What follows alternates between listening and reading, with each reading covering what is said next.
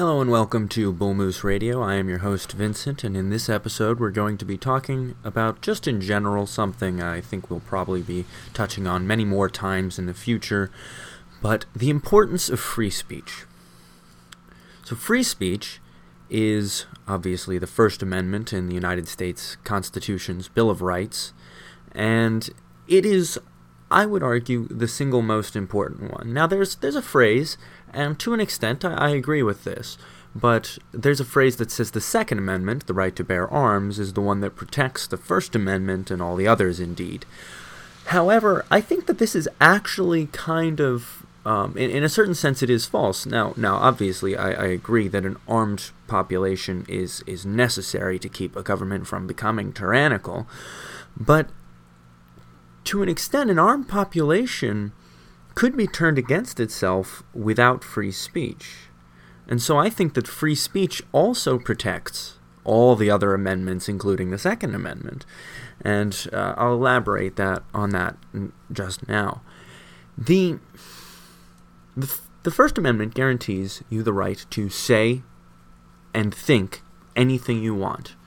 Because ultimately, thought is controlled by speech and, and it is it is the pathway to your mind. Your your communications are the pathway to your mind.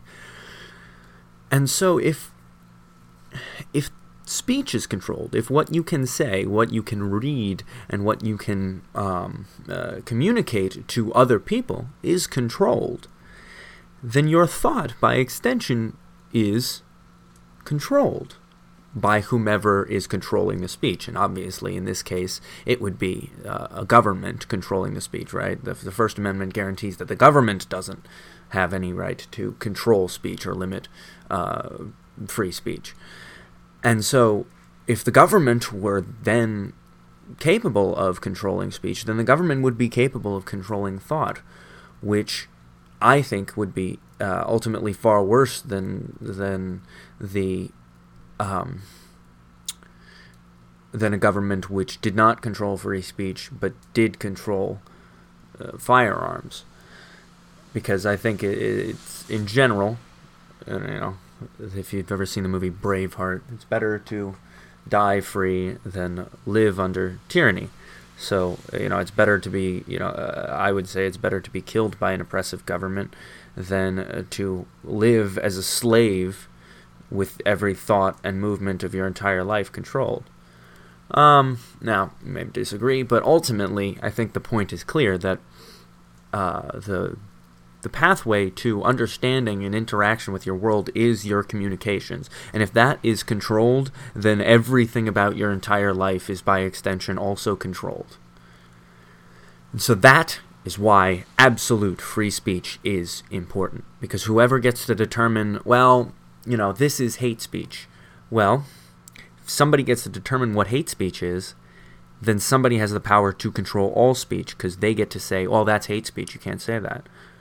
Well, but but it's not. Oh, nope. You're you're speaking hate speech again, and that is a serious problem. This is why I strongly uh, oppose any regulation on speech, including hate speech regulation.